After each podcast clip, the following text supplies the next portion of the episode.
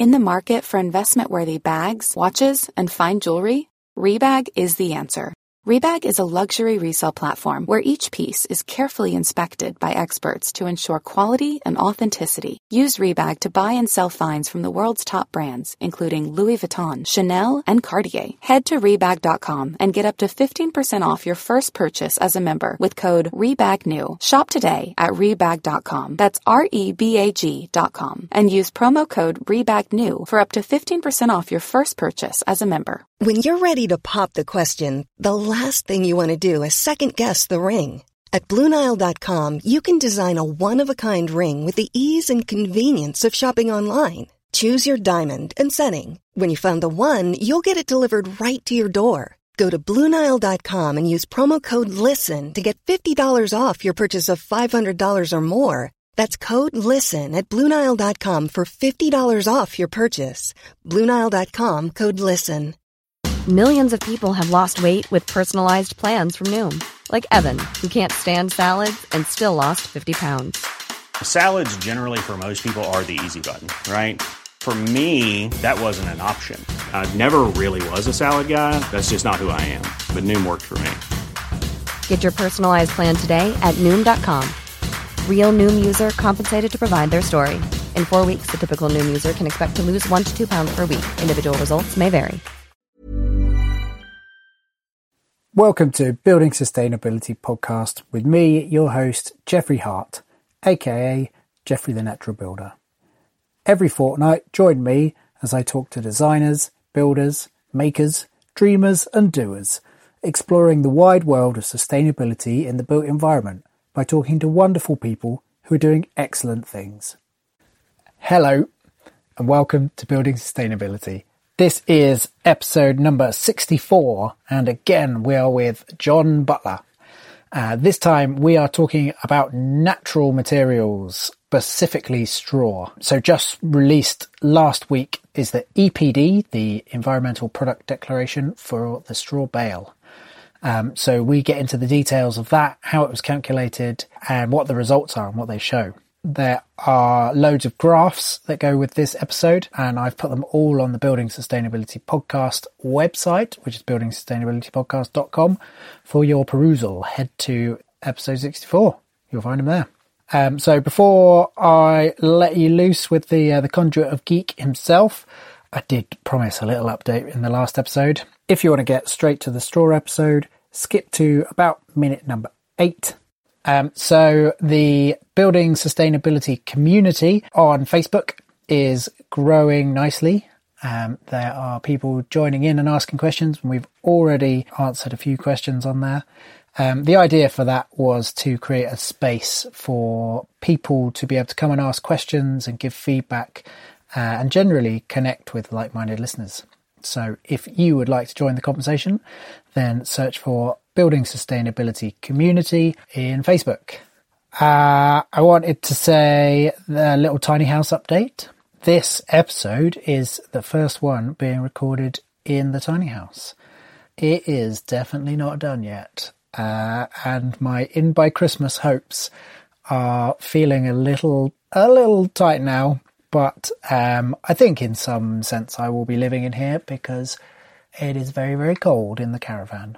But where am I? Um, I am finally inside. I am currently, which is pretty fitting considering the last episode, I'm fitting the air tightness membrane, uh, ventilation, and a final few bits of insulation. So, um, yeah, today I have been fitting cork boards onto the ceiling. Um, these cork boards are covering all of my joists to stop any of the thermal bridging.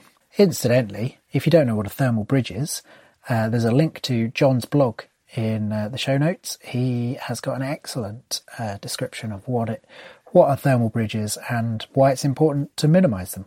Um, on the air tightness, I have unfortunately realised a slight mistake on my part. So in the house is a roundwood chestnut frame, and I realised too late that I should have run the air tightness membrane behind the timber because what I am noticing is as the chestnut is drying, it's cracking, and I have done air tightnessing to the timber, so every time a little crack appears, it sort of bypasses my my taping. Um, I have I've come up with a sort of semi solution to it, which is uh, I'm just leaving the areas around the frame, the roundwood frame, with a, a little bit of trim that I can remove.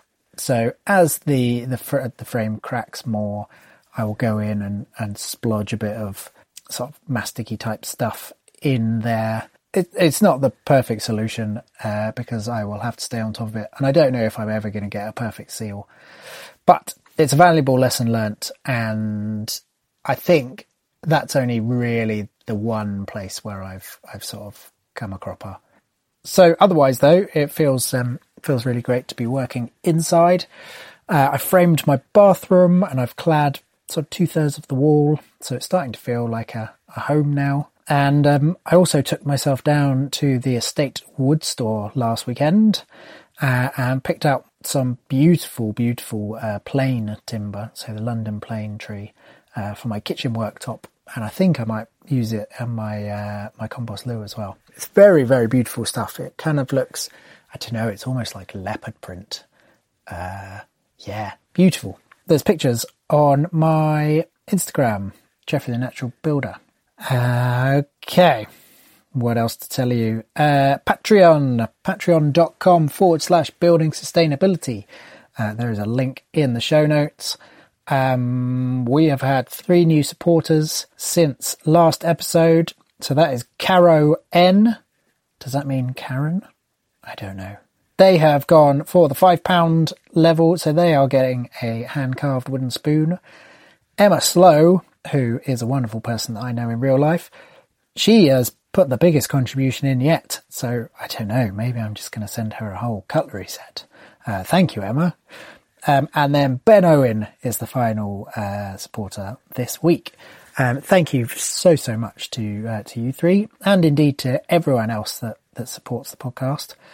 Um, I did want to say that I don't know if it's obvious. It probably is.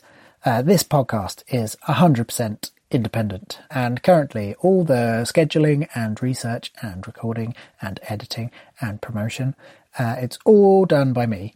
Uh, it's about four days' work a month to release two episodes. And then the costs of website hosting, recording software, editing software. I have a recording space at the moment while my house is being built. All of that comes down to uh, about £70 a month. And then the Patreon, uh, there is fees from the card companies and from Patreon, they take a, uh, a cut. Um, all of which I just worked it out gives me an hourly rate of £5 an hour before tax. Um, so if you would like to support, then uh, do follow the link to patreon.com forward slash building sustainability. Uh, and why am I saying all of this now? Uh, because my trusty old laptop that I do all my work for the podcast on just bit the dust and I've had to fork out for a new one. And my van has just got a blown head gasket. So that has also bitten the dust. So right now, I'm feeling the pinch. Um, yeah. Thank you for listening to that. I'm sure it's not particularly interesting for you. Um, right. What else? Uh, feedback. I've had three bits of fantastic feedback. Uh, one Apple review, uh, which was titled Fighting a Clean Fight Against Building Homes That Cost the Earth. Yes, thank you for that. That went straight on the website. Um, I got an email from James who said some lovely things about the podcast and about changing his career to becoming a natural builder. Absolutely do it, James. Um, and he also said this. We visited the Waste Age exhibition recently after hearing about it on your show, and it was, hands down, one of the best exhibitions we've ever been to, both in terms of the production of it, naturally, as well as the inspiring section at the end with all the emerging methods and technologies. I thought you might enjoy the feedback. I do, James. Thank you. So that was lovely. Very, very nice to uh, to hear to receive that. And the final bit of feedback is I just want to give a big shout out to Gavin, who's been judiciously listening through the entire back catalogue of Building Sustainability and giving a Twitter review for every single episode. He's a total hero and actually is so much better at summarizing uh, the podcast than I am. So thank you so much. Uh, right. Okay. I think that's quite enough of my voice. I will hand you over to John. Um, I should say that you'll hear me pop up in the middle of the episode. John was mid conversation trying to adjust his spreadsheet uh, to make something more clear. And as often the case uh, when doing things under pressure, uh, he actually made it a bit worse. Um, so he sent me the exact text for me to uh, to interject at the right moment, uh, and the corresponding graphs, uh, which is on the website. I've already mentioned that. I'll mention that again. So enjoy the episode, and I will be back at the end.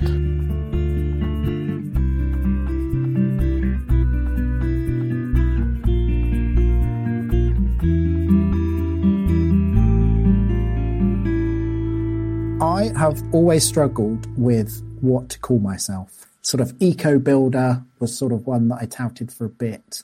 Uh, I just called myself a straw bale builder for a while, and then I stopped just building straw bales. And I sort of settled on natural builder because natural seemed to differentiate me from that, uh, you know, concrete and foam world.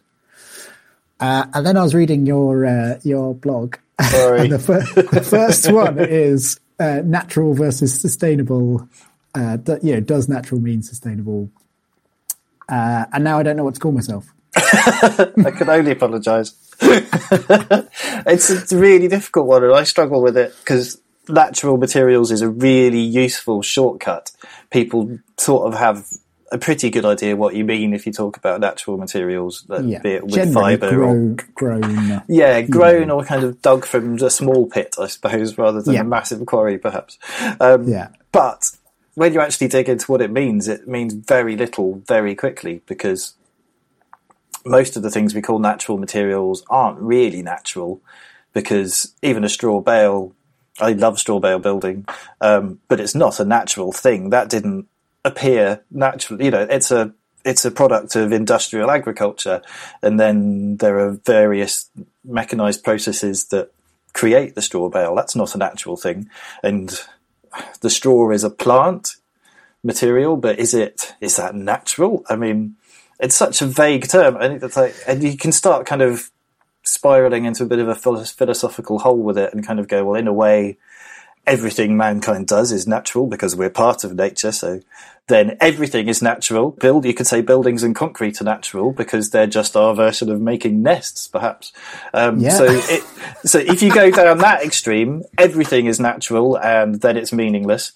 Or if you start kind of trying to separate sort of man-made from natural, that seems a bit artificial because again, we are part of nature, and I think it's really important that we don't see ourselves as separate from Yeah. it. A lot of the problems we've got ourselves into are, I think, through that kind of separation or perceived separation between humans and nature, and we need the rest of the natural world to keep us alive, literally. Um, so I think either extreme you can go down and go, well, actually, then natural is meaningless. So I, I get really frustrated because I am probably a bit pedantic and it's the, the, the term natural materials it's just it's too i was going to say too woolly but that's an unintended pun. Um, it's yeah it's, it becomes vague very quickly i think. And then so Yeah. then you start but then you get to well what do you call them? Do you call them sustainable materials? And i sort of try to do that but then that's a movable feast. What how do you define sustainability? And I don't. I don't have an alternative. This is. I just. I've destroyed your self-perception without giving you an alternative, and I can only apologise. Oh yeah. Well, my next question is, what should I call myself? I don't know. a concerned builder, though. That sounds horrible. Um, I don't know. This is the problem. I mean, this is why I still sometimes default to using natural materials, although I sort of wince inwardly every time I do. yeah. um, and I guess it's why I called myself sustainability consultant because it's it's again vague, but it sort of covers. I think it puts me in less of a hole potentially than anything involving natural materials. I don't know. It's uh, uh, yeah, I don't have a good answer. I did have a conversation on Twitter that was some people proposed some good alternatives. I'll have to look it up and see what they were, but there were things like plant based or low impact is another potential one, but then again, I mean, the problem, any definition you come up with can be sort of pulled apart and used by people for greenwashing, I guess. Hmm. But that's probably true of almost anything. So, uh, is that relevant or not? I don't know. You just have Yeah. to, whatever you call it, will have to tackle greenwashing. And what does what does um, Craig White was calling his his straw stuff renewable materials, which is quite Yeah, interesting. and then there's a sort of you can get into renewable and rapidly renewable, which things oh, like Yeah. straw and hemp and anything that grows quickly, anything that's a, a sort of annual crop, basically, is rapidly renewable because it will grow. Well, it won't grow back, but a new version of it will grow within a year and reabsorb some of the carbon emitted through, well, not reabsorb, absorb some carbon in equivalent amount to the carbon emitted by producing it in the first place. Whereas trees are renewable, but over a longer, you know, decades at least, sort of lifespan for usable timber. So then it takes longer for an equivalent amount of carbon to be absorbed through their growth. Um, I forgot what my point was, but I think we're we're touting the idea that maybe I'm a rapidly renewable builder. that sounds like you could just be kind of erased at the end of a project and a new version does, of you will pop up. which I, it has been attempted on a few occasions. But I mean, maybe that would be quite useful. And well, it'd be a couple of you, and you could just sort of get more rest in between projects or something. well, I mean, I would be happy to to drop the natural builder term because it does occasionally get confusing when uh, the hashtag natural builder sometimes is used by the the sort of vegan bodybuilders, um, and so Interesting. So I occasionally will be sort of scrolling through and go, "Well, that's a that's an unlikely uh, image, uh, very muscly." be careful there." what you search for. Definitely. Yeah, but I also like to think that you know they're searching for it and finding some sort of mud and Yeah. going, "What? What the hell is this?" Definitely, I think it works both ways. But as as you were saying that, I just had the thought that really, what we should be getting to the point is that you can just call yourself builder Yeah, and that can mean anything. But it, it, it would be nice. I know this is sort of slightly optimistic scenario, but it would be great if you get to the point where builder just means somebody who builds, but inherently inherent in that is using materials that are as low impact as possible. yeah, We're not there yet, but but maybe that maybe that will become the thing. But yeah, that doesn't help you now. no. Well, that's all right. I'll keep soldiering on. And I think you know, just stick with natural builder. Everybody knows you as Jeffrey, the natural builder. yeah, I mean, it- I've, it is a really useful shortcut. in my in my, uh, my whole demeanor. There are worse things. I mean, my, my many of my online presences are the woodlouse, which I was going to ask you about that. long and distant origins, but I'm sort of stuck with it now. And I could I could change it, but uh, it's fine. Yeah. So What's an online persona anyway? Yeah, I don't I don't think I have an online persona, but like Persona my is not the right word. my do you know Twitter Handle. handle and creative things are all under the woodlouse. Yeah.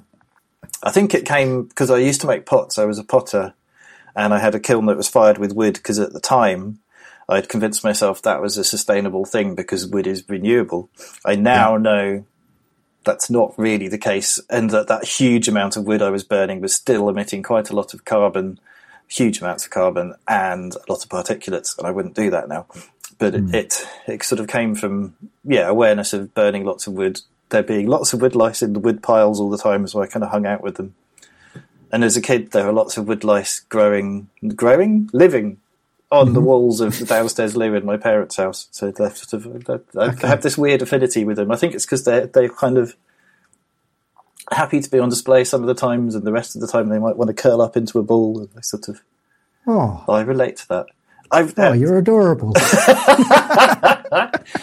I've just remembered the real origins of calling myself the woodlouse, which is way back at the very, very beginning of doing a ceramics degree. We had like the summer project to do before coming to the course to introduce Right. ourselves to everybody. And we had to draw an animal from life that we thought represented our personality. So I think I chose woodlice partly on the reasons I've just said about being on display or curling into a ball, and partly because they were readily available on the wall of said downstairs loo. You had plenty of models. yeah. So it, it sort of came from that and stuck. I, I mean, I think a lot of people in sustainability have it's like a second life for them. You know, so so yours was a ceramicist. Yes, for a number of years. I'm trying to remember how many. About a decade. I guess about Yeah. a decade, including kind of studying as well. Yeah, doing wood fired ceramics, so a big sort of tunnel shaped kiln um, where you had a big fire at one end and the flames went through the pots, and you got very particular effects on the pots from the way the flames reacted with the clay and ash that sort of got pulled in and melted and sort of formed a glaze. And it's it's a lot of fun. It's very kind of elemental. It's well, I say it's a lot of fun. It's one of those at moments in the firing, it will be amazing. At moments, you'll be completely in a pit of despair because you've had no sleep and the thing won't get to temperature and you're running out of wood. So it's it's always been a bit of a journey, um, as they say.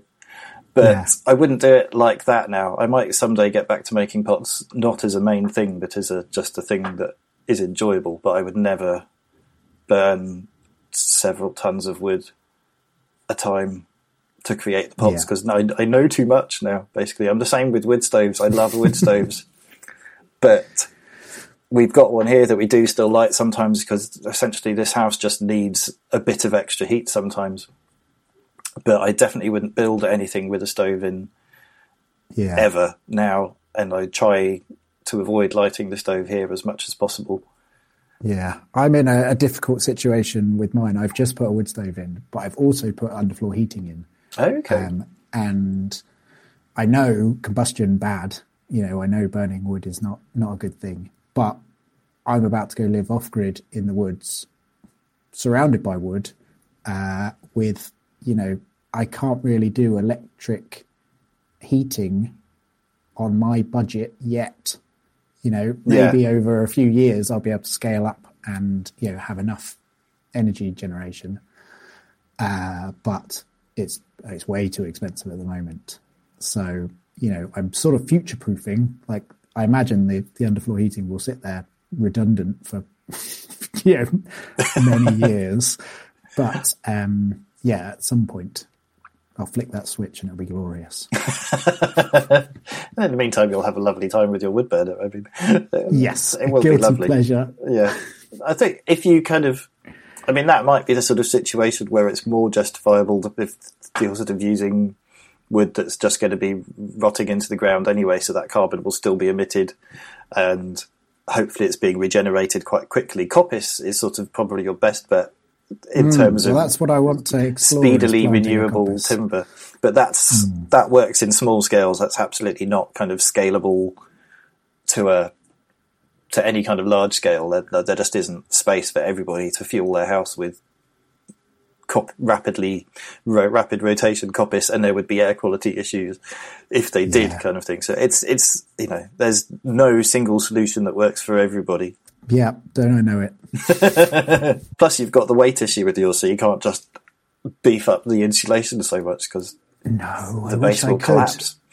Yeah, well, and I've got a very limited, like, to make it road legal, it has to be 2.4 meters wide. Right. So I am, you know, if I want to live in a very thin corridor, uh, I could beef up the insulation. But That would be sad. It would, wouldn't it? So yeah, it's finding that. I'm going for. I've gone for 150 mil, so 100 mil of, of stud and then 50 mil of cork uh, to to cover all the thermal bridges. Brilliant. And that is that's a lot of insulation for a tiny house. Most Yes. are only 100 mil, you know, stud frame. Yeah. You'll be cozy. I think so. I mean, it's. I was rapidly trying to work out like what my heating uh, calculation was from your uh, your passive house numbers earlier. Ah, It's like, what's my square meterage? um, but uh, yeah, I, I think I think it's going to be all right, and I'll only fire the stove occasionally. yeah. I mean, uh, my sister lived in caravans for a while, and we've had this ongoing thing that she likes the situation where you have the wood burner raging and it's really hot and you're there in a t-shirt with all the windows open and I'm going, no, that's exactly what, that's not good. That's all that heat being wasted. You could have much less heat and be more comfortable. And, Yeah, I mean that's every boat along the canal. yes, Uh, yes, yes. Uh, my other sister has lived on canal boats for quite a lot and they're similar. In fact, they both have for a bit. And they're, they're lovely. I mean, I meant the canal boats, but my sisters are lovely too. I keep digging myself into holes. No, you're, you're doing you're doing great. Don't worry. Um, let's go. Uh, we were talking about renewable materials. Yes. That's uh, you know uh, rapidly renewable materials, and straw is kind of the uh, probably the one that I think. Well, certainly I love the most. Um, I don't want to speak for you, but you're nodding. So. I I love all my children, but possibly straw the most. yeah. So you've just done some work uh, making an EPD. Yes, or I wasn't making the EPD, but I did some of the initial gathering of data that then was sent to the people who did actually build the EPD, and I've been Okay. involved with kind of coaxing the process along and getting everybody to do the bits that they need to do. And You're with the stick. Poking. I'm kind of yeah, trying to be gentle with the stick because I think this EPD has taken. I mean, they I think they always take a very long time to to make. I think this one's probably taken longer because more of us involved in it had never done anything like it before.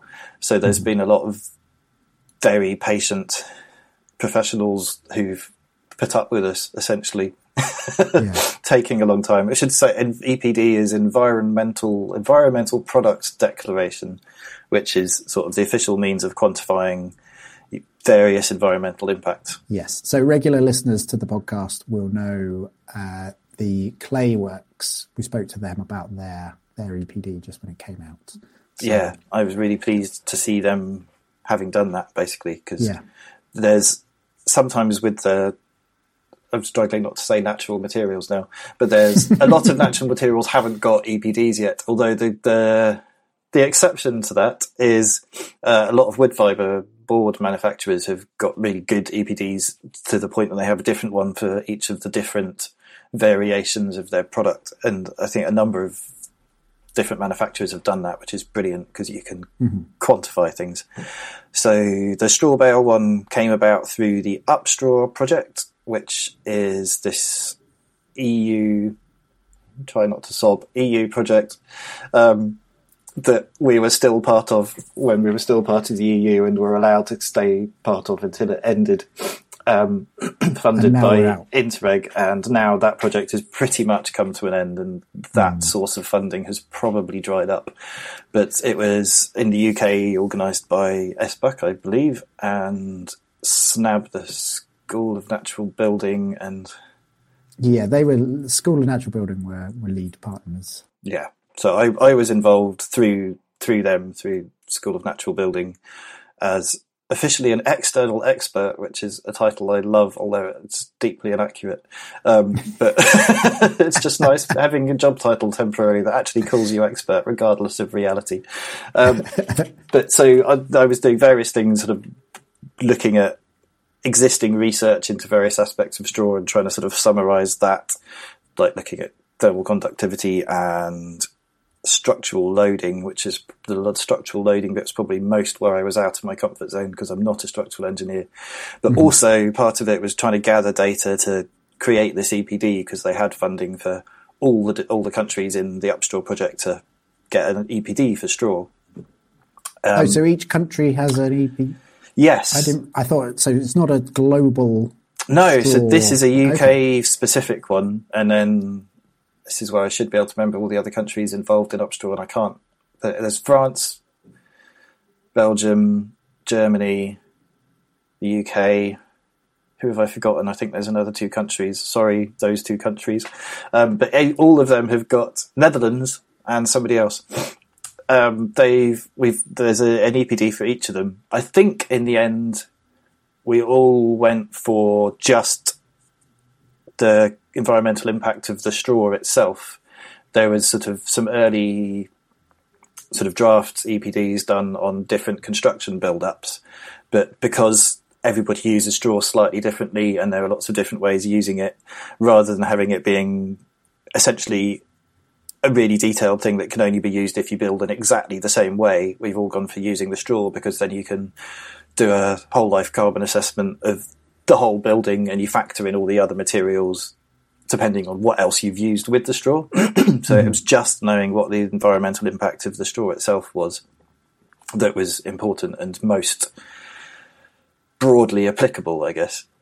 So yeah. we, we started off trying to contact straw farmers, or you know, they don't farm straw, but farmers who produce straw as a co-product, um, to sort of get information from them about what their fuel use was and fertilizer use. And understandably, we had very few responses because mm. farmers are incredibly busy, even when there isn't a pandemic on and things are a bit weird for everybody. So we didn't get many responses. And then I sort of realized what I should have started at, which is government data, because they annually do massive surveys of farmers and get much more responses because it's a more official thing and it sort of all yeah. ties in, I guess, with funding for farming and just the, the way it happens is they're more likely to get responses and they've got the scale to do that. And I can't, I can't remember the number of responses they get, but it's, I think it's like ten, tens of thousands, if not hundreds of thousands. Okay, that seems like a fairly good. That's uh, again a big range between tens mm. and hmm. hundreds, but they, they, they, get a lot. It, it's a it's much more than one or two. yes, it? exactly. Like, it's a much bigger pool of data, so it's more accurate essentially.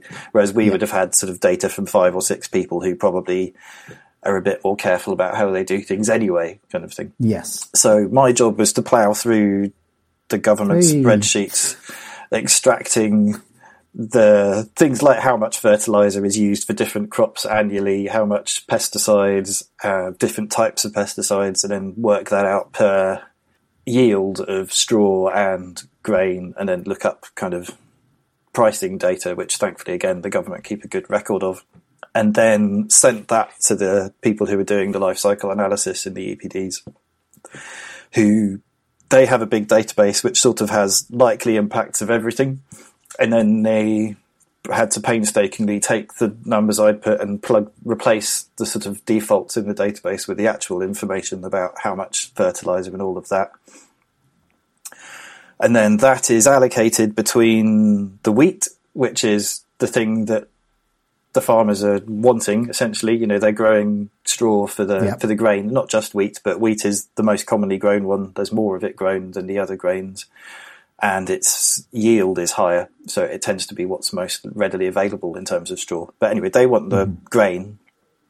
They do sell the straw as well, so that's sort of an added bonus for them. But uh, you know, the grain is where most of the money is essentially. So the, the environmental impacts are allocated between the grain and the straw depending on cost. Essentially, it's you could do it, I guess, by mass of the two different ones. There's an argument for that, but it's the idea of allocating them via the economic value is that it's sort of it's a way of accounting for what the kind of how to put it what the point of the impact was you know, like this the, the, reason for the straw existing is because of the grain so yeah.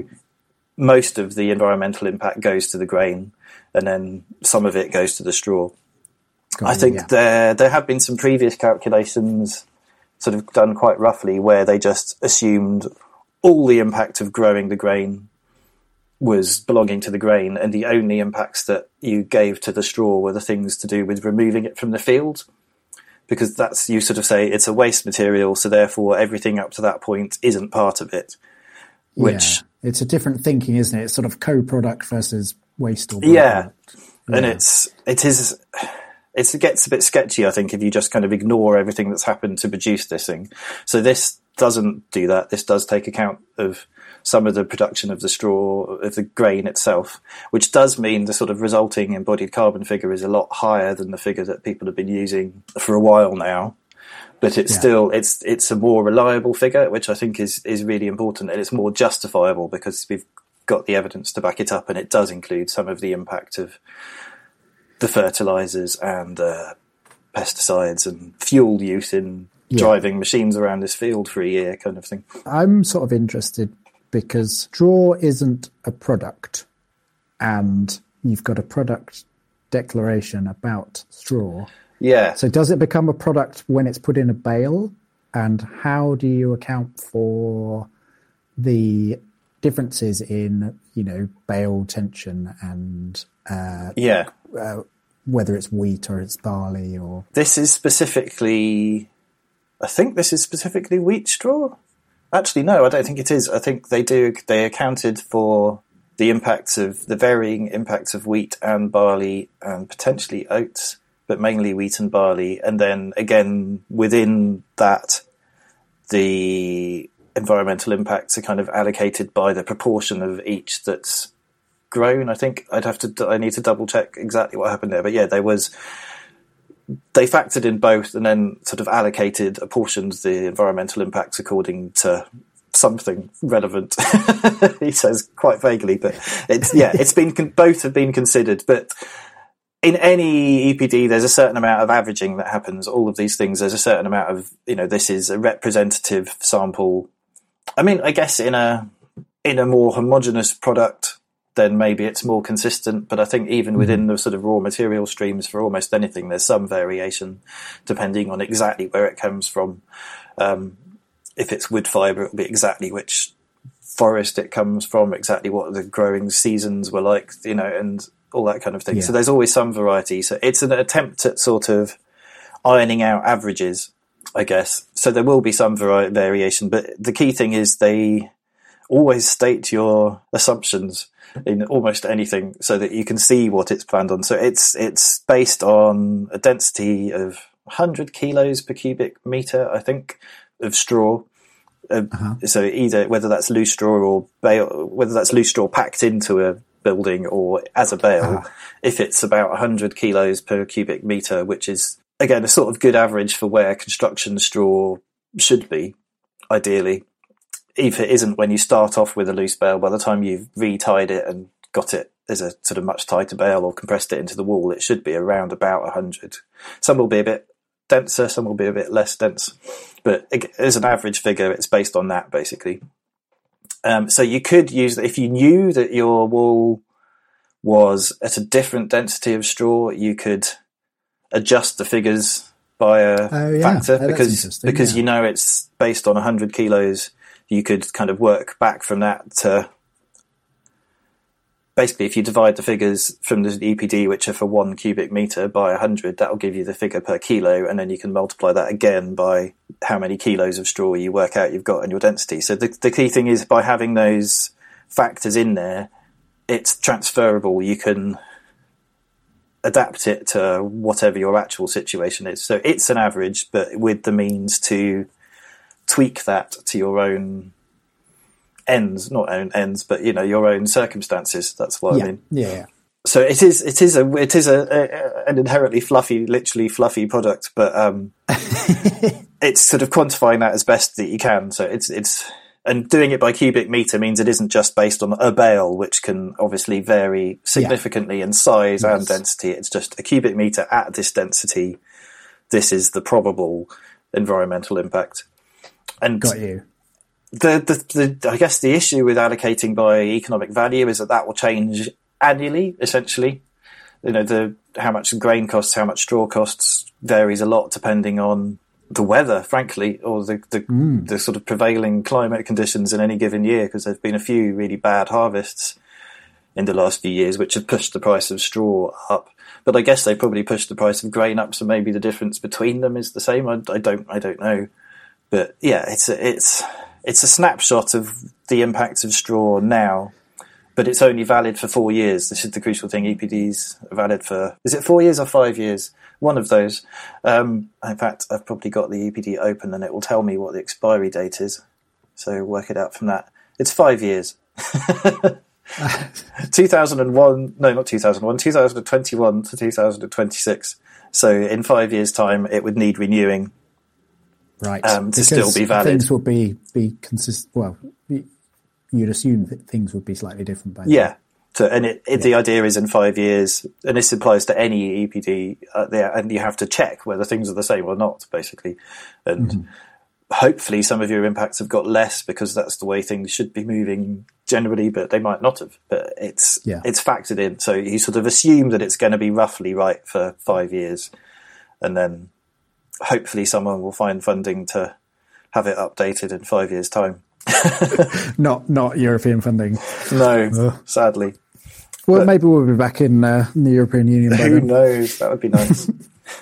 Um, so, um, so what's the what's the magic uh, number? Well, this. Uh, what do you call the magic number? So there was the figure that was used a lot before was not. I think it was 0.01 kilograms of carbon emitted per kilogram of straw, Okay. and this came from the ICE database, the Inventory of Carbon and Energy, who have done you know, they did amazing work collecting lots of data from lots of different places, but the data for straw just frankly wasn't very good, and that's that's mm-hmm. not their fault. That's just the data wasn't out there. So there's there is this 0.01 kilograms of carbon per kilogram of straw, and that's that's cradle to gate. So that's production of the straw. So it's not looking at the whole lifespan. It's just looking at there. Uh, when you look at life cycle analysis and EPDs, there are different life cycle stages which go from A to C, and A is basically making the thing, getting it out of the factory, and putting it into a building. B is use of the building, so that might be replacement of things. It might be the operational energy, depending which sub category of B you're into. And C is end of life, which is what happens to it when you knock the building down and dispose of the thing. So cradle to gate is basically stages A1 to A3, which is manufacturing and getting them out of the factory. Uh-huh. It's not the transport from the factory, it's literally everything up to leaving the factory So they're, gate. they're stacked in a pallet at yeah, the factory yeah, gate. go. absolutely. Yeah. So the the 0.01 figure was the cradle to gate figure, and I'm just looking at my spreadsheet now 'cause- to see what I totaled up for the equivalent, and it would be significantly higher, 0.13, rounding it up, kilograms of carbon emitted per kilogram of straw. So that is an awful lot higher than we've previously been sort of claiming straw is essentially, which is partly why it's really good to get reliable information because now we know what it actually is. Um, what would have been really handy is if I had set up some handy comparisons to tell you what that relates to in terms of anything else. Um, and I did mean to do that. you've got some in on your uh, Yeah, website. they'll be out of date now. Oh, because they'll have used the old figure.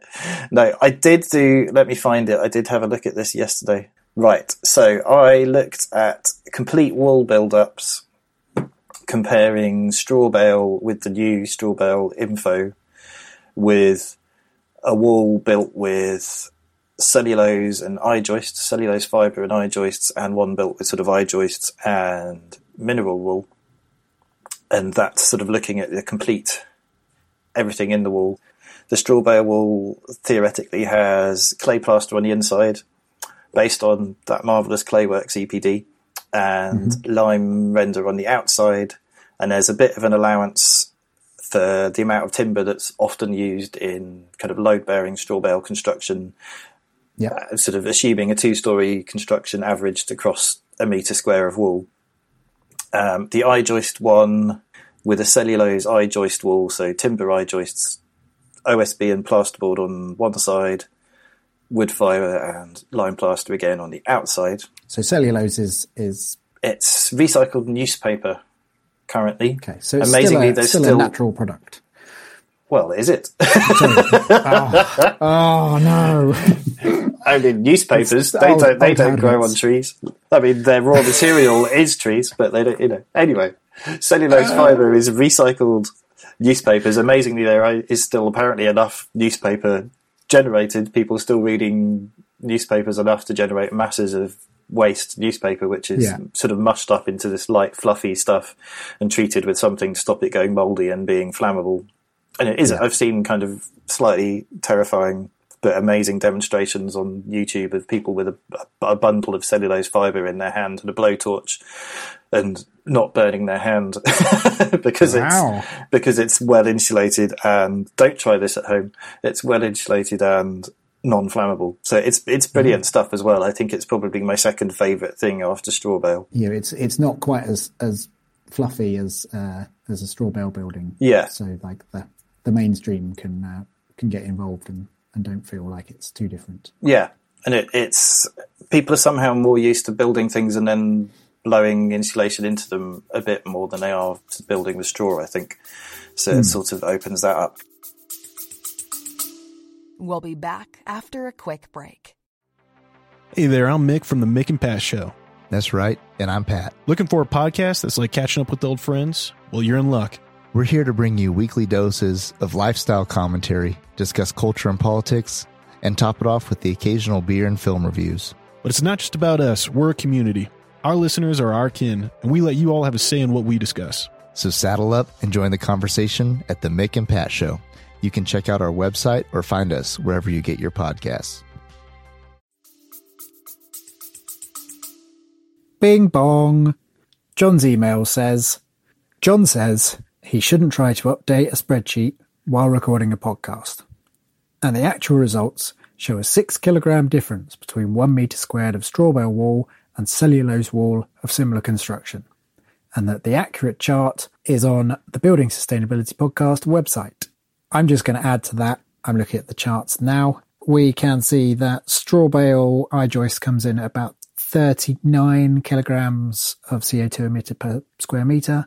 The cellulose I joist comes in at 45 kilograms of CO2 per square meter.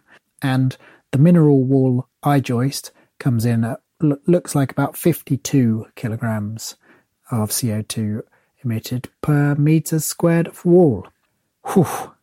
It is harder to say than it is to understand from the very clear charts that are on the website. So head to buildingsustainabilitypodcast.com and have a little look. Bing bong! And this is looking at the whole life cycle, so it includes what happens at the end of life. I think it's assuming roughly 1% of either of them is landfilled, the rest is either incinerated or recycled, because from an LCA perspective, for this building, it makes no difference. It's all cast as emitted, because otherwise you could say, I'm recycling it at the end of life and avoid a whole load of theoretical carbon emissions. But then the next building is saying, we've got recycled materials here. So just to sort of balance the equation, you kind of say it's been emitted, and also then it's a worst case scenario calculation because Yeah. you don't really know what anyone's going to do at the end of life of this building. You might fully intend that everything is recycled, but someone might come along and burn it all. So you sort of you you say it's all been emitted. Yeah. The difference between landfill and incineration being that in landfill you might get anaerobic decomposition, which produces methane, which is a more potent greenhouse gas. So that percentage is crucial.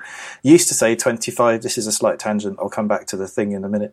Um, used to say 25% of sort of timber and natural materials was landfilled, but I'm now putting in 1% based on.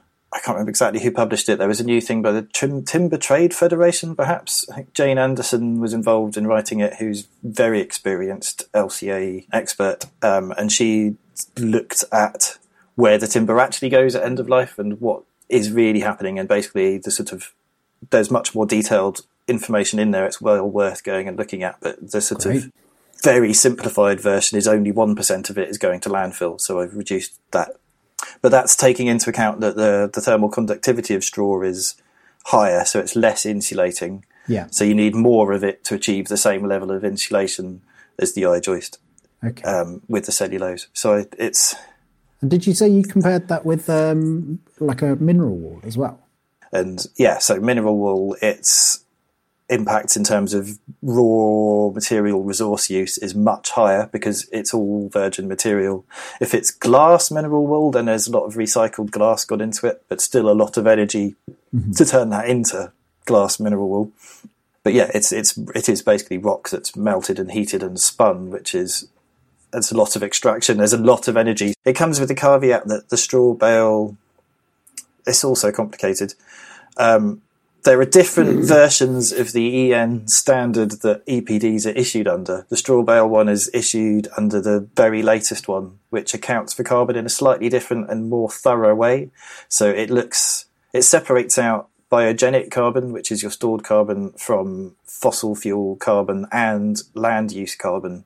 So the carbon impact of changes okay. in land use. And I think it's brilliant that these are now being factored in. The mineral one predates that, as does the cellulose one. So essentially they're potentially slightly less accurate, but they were very accurate for where they were at the time, kind of thing. But just yeah. once they've all been updated, probably then the standard will change again. But in, in theory, eventually all these EPDs will be a version under the same standard and be more comparable. So there's that caveat to the results but yeah, so carbon wise similar, resource use, mineral wool a lot higher. And a key thing is the carbon storage side of things, where basically most of the emissions for the straw bale are from from end of life because there's a lot of carbon stored in that straw bale. So the life cycle emissions look quite high because all that stored carbon is released at the end of life. Um, so you know that has to balance out, but it does mean if your buildings last longer, you're keeping that carbon stored for a long time, which is a potentially beneficial thing. I'm wary of kind of putting too much focus on carbon storage in materials because it can encourage you to use more material than you need to, which in reality is still leading to more impact because there is there's an impact now from producing even straw. So yeah. you should still use as little as possible within creating enough of a structural insulating yes. impact sort of thing. But that storage is useful, particularly if you build buildings that last a long time. It's like a carbon buffer, essentially. It slows down its release.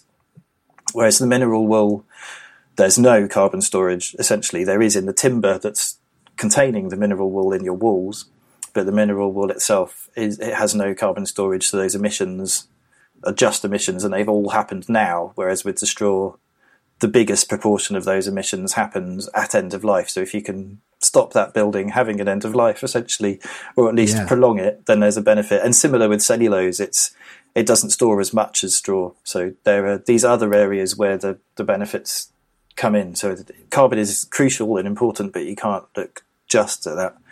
Yeah. All of which started for me trying to find something to compare the straw kilograms of carbon per kilogram with, but this is the thing. It's it is complicated. Doing kind of sensible, meaningful sustainability comparisons gets really complicated quite quickly because there are so many factors, mm. and inevitably you end up focusing on one. But the the picture is so much more complicated than that. Well, it does sound like uh, you know the iterations just in the EPDs are taking in more, you know, more factors now. So, yes, you know, we are we are heading toward it because EPDs are a relatively new thing, aren't they?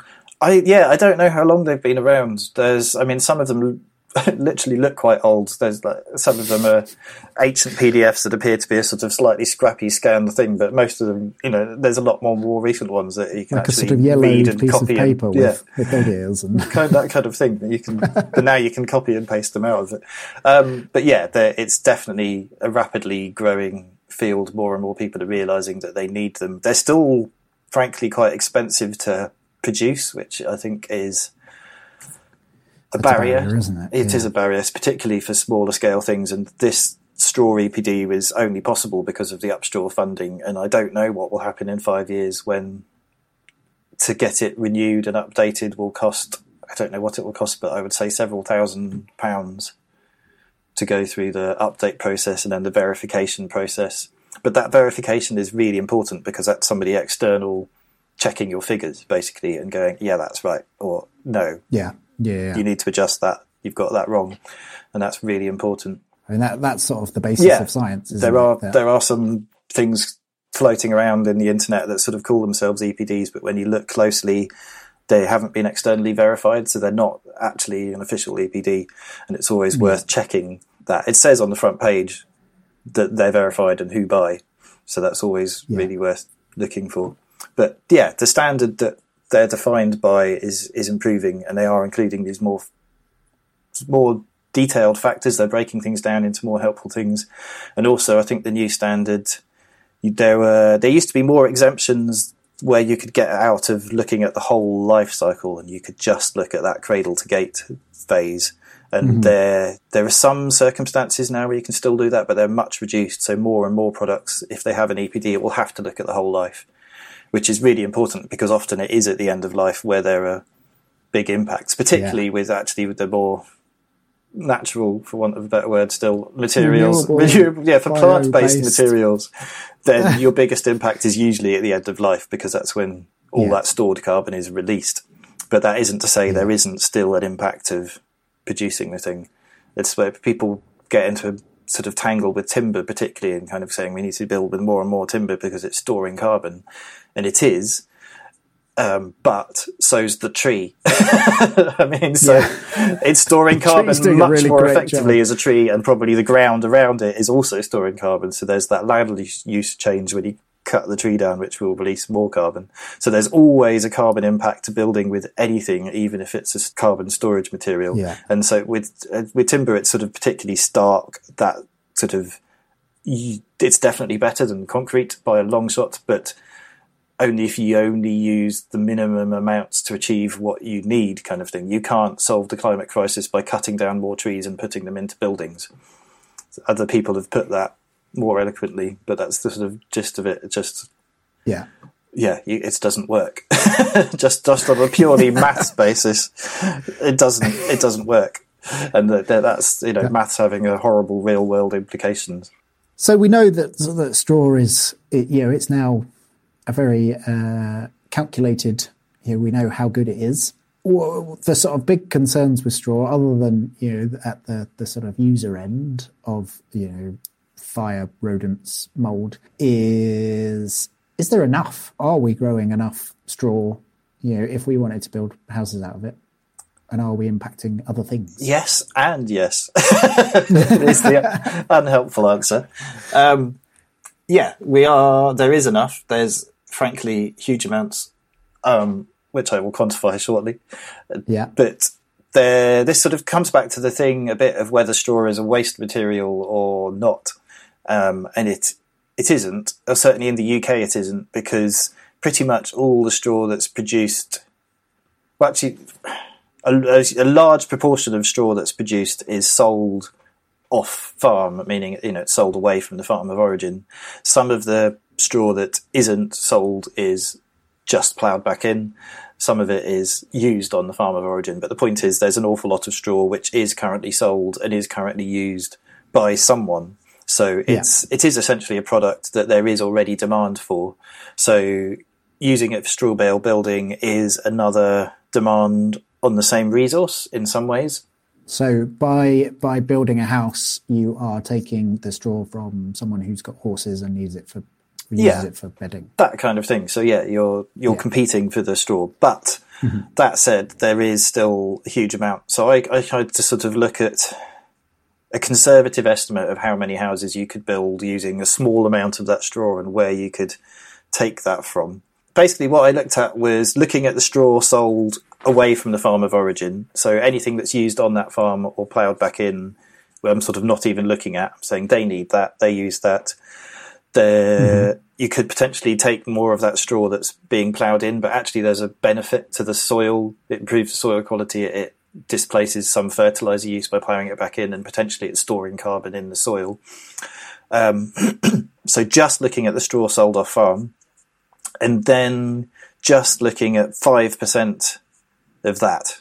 So of all the straw that is sold away from the place it was generated, what how much could we build using just five percent of that, which sort of seemed like a conceivable amount that you could sort of take away from other uses without having a massive impact. I mean, it could could change a lot because the the biggest proportion of that sold off farm is thirty six percent of it goes to feed and bedding for animals. And I would hope that frankly there'll be less of that kind of animal agriculture over time because that has a very mm-hmm. large carbon imprint impact, even you know, completely aside from any welfare issues, and so that might change. That might be another use. But I've sort of shaved a little bit off straw sold for other purposes, which is a very vague term from the government data, and straw sold for bedding. So I've taken two and a half percent off each of those, which seems totally achievable to give this 5%. And I think 5% figure came from upstraw. It's what some of the other countries were looking at. What could they do with 5% of the available straw?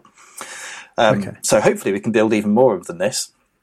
But basically, the long and the short of it is Yeah. that amounted to 38,900 three bed semi detached houses built of straw a year using just 5%, which is a very conservative amount.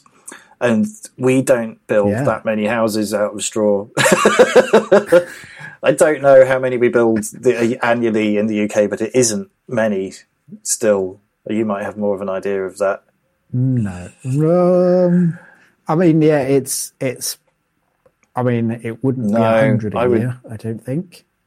Yeah.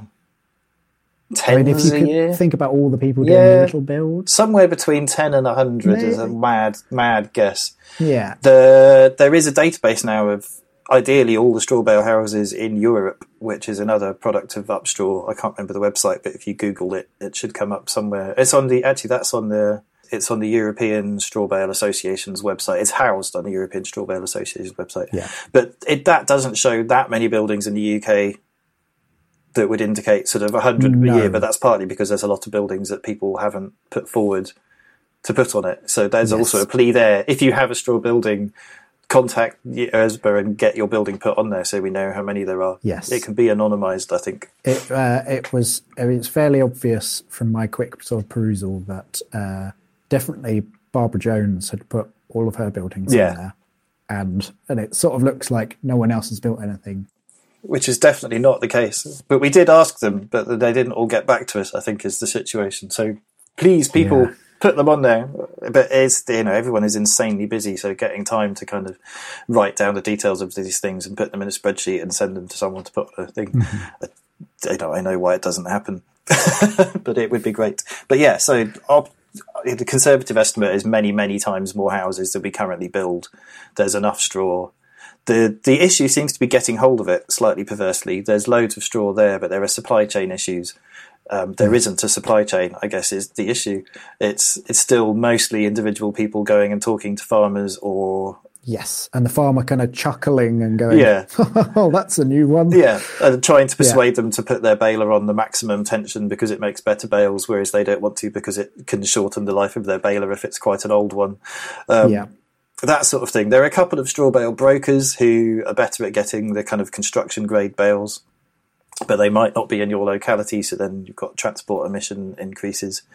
But it's these should be we can get over these problems. I think there are ways of establishing supply chains, but I think that's some work that could do with being done basically is to make it easier for people to access the straw and easier for the farmers to sell it to people who want to build. Yeah. I think you, you, you kind of need a system which involves as little time as possible for the farmer because they are amongst some of the busiest mm-hmm. people Overworked probably. people, yeah. Yes, exactly. They, yes, they get grants and things, but they still work their asses off. Frankly, Yeah. you know, um, they don't have a lot of time for strolling around while you stick your fingers in a bale to see how dense it is, which is what you need to do. So it's there's there's got to be a way of kind of bridging that gap. And it needs to be as simple as possible. I think again, everything needs to be simplified to work. But there's a shed load of straw out there. Is the short And, answer. and so, and how many houses are, do you know, as a, a sort of country, how many houses are we building? Oh, I did know this, and I've forgotten. I think it's it's the target is the target is something like somewhere between one and two hundred thousand new homes a year. I think what we're actually achieving is less than hundred thousand new houses a year. Don't I mean you will be quoting me on this because that's the point of the podcast. But go away and somewhat on check people. record. um, those, yeah, but essentially, it's hundreds of thousands of houses are meant to be being built a year. Slightly less are being built. Um, the the sort of, but I think yeah, we, we could contribute around kind of forty to. I can't remember. I did work this out as well. Somewhere between twenty and forty percent of just the houses annually using just five percent of the available straw. So there's massive potential to scale up straw building. Basically, it's without taking much straw from other uses. The key Yeah. one I wanted to check actually was biomass because a couple of people had gone, oh, but actually it's all going to go to biomass. There won't be any straw available. And currently, 7% of the straw sold off farm is burnt in biomass generated in biomass electricity generation. Sorry, that's what I mean when I say biomass. Um, so it's a relatively small percentage to start with, and you can get your 5% without touching that. There's room for that to coexist. That was Judith Thornton's uh, concern when I Right. spoke to her, right at the almost at the beginning of the podcast. Actually, she was saying, "Well, you know, like they're building more more straw fired power stations." Yeah, stations." So it could increase. At the moment, it's seven percent, and it, that might increase. But I would, I would hope that that would slowly be taken from straw for animal bedding. But we'll see what happens. And straw sold for other purposes, like nine percent going to these mysterious other purposes. Misc. There's- yeah, misc. Who knows? That's like couldn't be bothered to categorize that far. etc. And this is this is based on ten years of government data averaged to the annual amount. So sort of trying to trying to account for some of that seasonal variation which you get in the amount of straw rather than just sort of picking one year. I- Yeah. I got all their spreadsheets and averaged it over ten years. Crikey, you've you've done a lot of spreadsheets. I've spent much more time in spreadsheets than I ever imagined in the last few years. My life it Don't you just yearn for a, a nice pot? every now and again I've got music. Music keeps me sane, basically, just singing and playing and not thinking about spreadsheets for a bit. When I'm having particularly intense bits of spreadsheety work, I do occasionally have spreadsheet dreams, which is deeply Oh, unpleasant. goodness. Little boxes that you can't quite click in to get the formula to work properly, but like filling your entire field of vision. I don't recommend Yeah. it.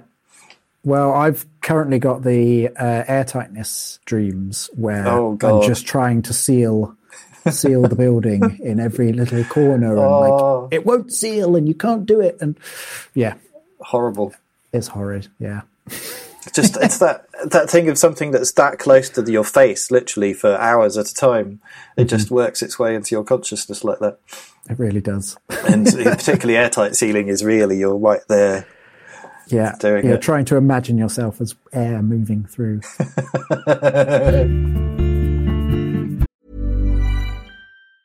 In the market for investment worthy bags, watches, and fine jewelry, Rebag is the answer.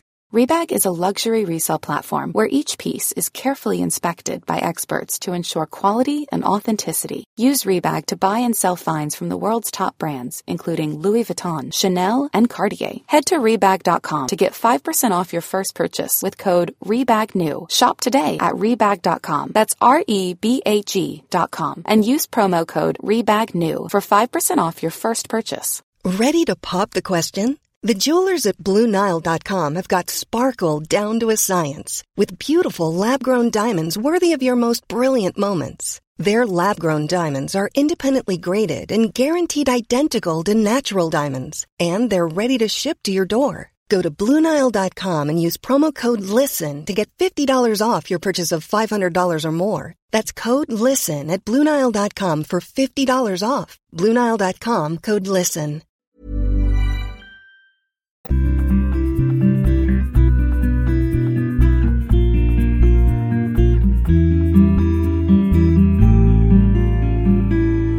Ah, brilliant. Thank you, John, for distilling that all down for us. It sounds like a monumental amount of work and quite a thing to, to keep your head wrapped around. So, um, yeah, thank you for your work doing that, and indeed to everyone at Upstraw and the School of Natural Building. What a great thing to have. And uh, and John said in his email also that he is really looking forward to uh, the other EPDs from the other countries because he wants to see what they've done and compare.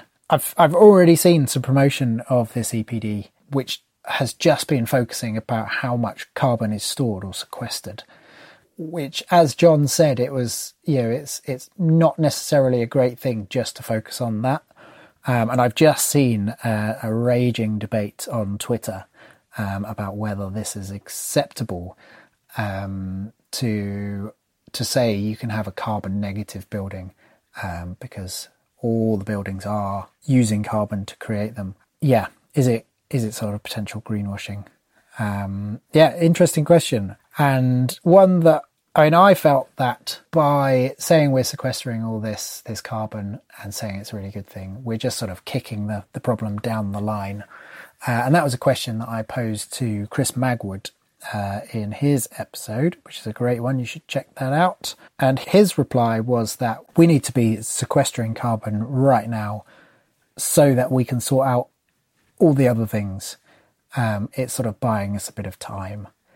Um, and that was his justification, which I definitely took on board. I think, you know, there is absolutely no reason not to be building from quote natural materials. It's definitely the best option, but to say it is carbon negative, uh, yeah, it's a tricky point. What what else to say? Oh, I was deeply touched when John updated his Twitter profile to include the conduit of geek. Might be one of my proudest moments of 2021. So yeah, quick reminder: building sustainability community. Get on there, ask questions, tell me what a hash I made of the editing, whatever you like. Um, I am keen for us to have a community and to um, sort of discuss things. Yeah, maybe you've got a uh, a view on sequestered carbon and whether a building can be carbon negative. Um, yep, that is about it. Thanks as always. Uh, please share the episode as much as you can. And if you've had a Spotify thing that says you listen to Building Sustainability Podcast in the top, definitely share that. Get more people listening. That's it. I hope that you're all doing really well and that you smile throughout this entire week. Thanks for listening. See you next time.